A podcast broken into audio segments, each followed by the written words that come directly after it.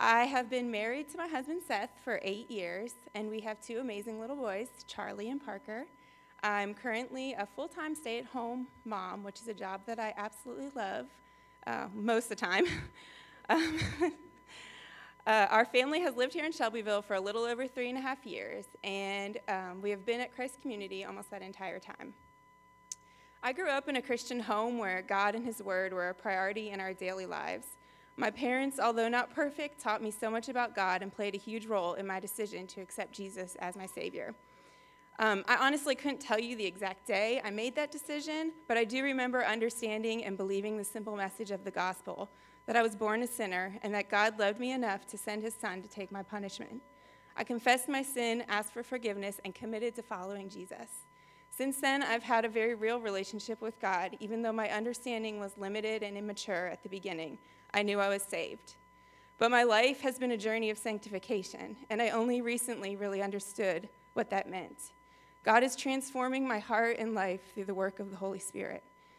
Even though I am saved, I have not always followed Christ the way He has called me. I've struggled and still struggle with many different sins, such as insecurity, selfishness, desiring the approval of others over God, guilt, disobedience, complacency, and many, many, many others. When I look back at my journey so far, I can see times where my faith was tested and where God drew me closer to Him. As I went through high school and college, like many others, I was trying to figure out who I was. I'd grown up spending most of my time in environments which a majority of people had Christian backgrounds or influences. However, I felt like I was missing out on something and that maybe I could live for God and myself.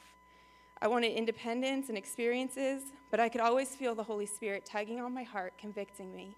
I knew God's truths and promises, but I was also very stubborn. I was deceived into thinking I needed a little freedom, when in reality, I was per- pursuing the exact opposite.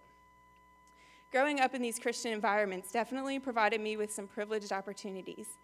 But at the same time, I learned that they are not completely sheltered and that sin is everywhere and affects everyone. And even all the Christian influences in the world cannot save you or make you superior or give you an advantage when it comes to God. We are all equally disadvantaged in the presence of a holy and perfect God. I know that my sin is the same as anyone else's, and I do not deserve or fully appreciate God's mercy and grace in my life. I'm thankful, though, that God did not give up on me. As I matured, I began to realize God wanted more for me than just being saved. And looking back, I see God's faithfulness and love protecting me and guiding me and bringing me closer to Him. When Seth and I got married, he was living in Maryland because of his job at the time. Since we were now married, I figured it would probably make sense for me to live there too. So, all in the same month, I was married, moved to a new state, far from my closest friends and family, and began a new teaching job. During my second year at that school, I received a phone call one day on my way home, letting me know that I was not able to return my job effective immediately. I later found out that the reason was due to um, some issues with class credits that were supposed to have been approved to transfer my certification, and for whatever reason, they were not. I was devastated. I felt rejected, ashamed, and confused. I had no idea what was next for me. Teaching was the only thing I had ever done, the only thing I thought I could do, and teaching jobs were extremely hard to come by in the area that we were living. I really had no other choice at that point but to trust that God would open doors for me where He wanted me. And of course, He did, although it did not exactly look like I thought it would. I was able to get a job at a government contracting office, which is very, very different from teaching. and um, I had to learn something completely new and different. But God continued to mature my walk with Him during this time. I was able to build relationships with people, many of whom did not know God, and I was really challenged to live out my faith. And I was beginning to understand the importance of being in the world but not looking exactly like the world because I had the Holy Spirit living in me. Within a, work, within a year of working there, God opened the door, another door for me in education. Even though the pay was less, I really felt God calling me back to teaching, so I went and felt like I was where I was needed, where I needed to be. But another life change came another year later, and I started the new journey of motherhood. When I became a mother, my life changed drastically, to say the least, and I feel like God has used this time, and still is, to bring me even closer to Him. Being a mom has caused me to depend on God in a whole new way. I have to trust Him with not only my life, but also with my children's lives. There have been many times that I have felt underqualified and overwhelmed. I have faced more challenges than I thought possible. Each day, I need to spend time in God's Word and ask God for wisdom, patience, strength, and forgiveness. God has also been teaching me that He has called me to be, to be faithful and obedient in the little things, regardless of how unglamorous they seem. I've been able to experience a better understanding of God's great, all encompassing love for us through my very own limited love for my kids. My greatest desire is for my children to love and follow God, and it has given me a great sense of urgency to share the gospel with them and to live by example. Because of that responsibility and my increased time spent in scripture and prayer, my faith has become all the more real to me during this season. God soon called our family to another time of trusting Him through uncertainty. With a one year old and one on the way, Seth's job was unexpectedly furloughed due to a government shutdown that affected his company. We were concerned about the stability of the job and how it would affect future finances since we were now a one income household. It caused us to consider relocating, and God opened a door for Seth to apply for a job in Louisville. And with some very obvious signs and answers to prayer, he was offered the job and accepted. We had less than a month to find a place to live, and God provided exactly what we needed when we needed it. And this is how the Lord brought us here to Shelbyville. To this day, when I think back on this time, it gives me chills to be reminded of how faithfully God provided for us throughout every detail. And we are still reaping the benefits of that. It is one of those times that I can look back at and know without a doubt that God's hand was there. Through some of those years, my extended family went through a difficult time. When I was growing up, I was very close to my family. I had several cousins my age, one of them who was more like a sister to me. She was my best friend for the first 16 years of my life. In high school, we started to slowly grow apart, and after graduation, I moved away for college, and she became a single mom.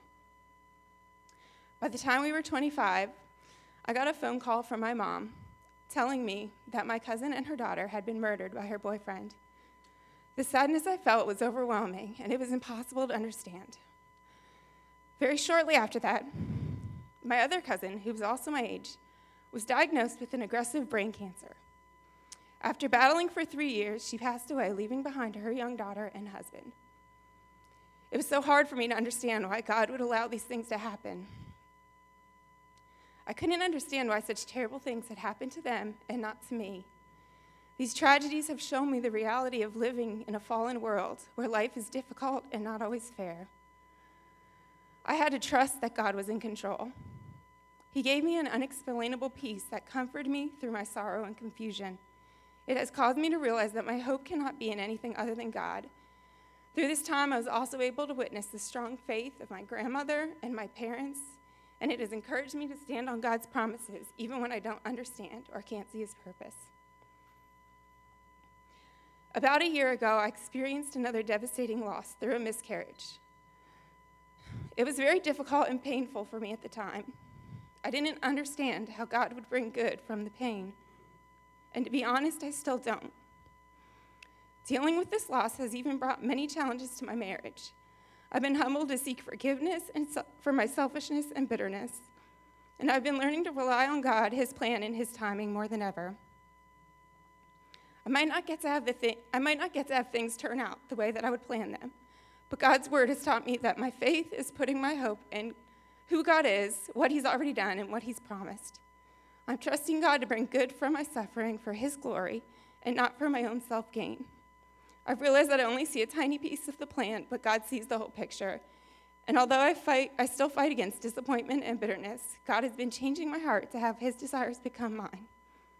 As I reflect on my story, the one constant I see throughout is God's faithfulness to me.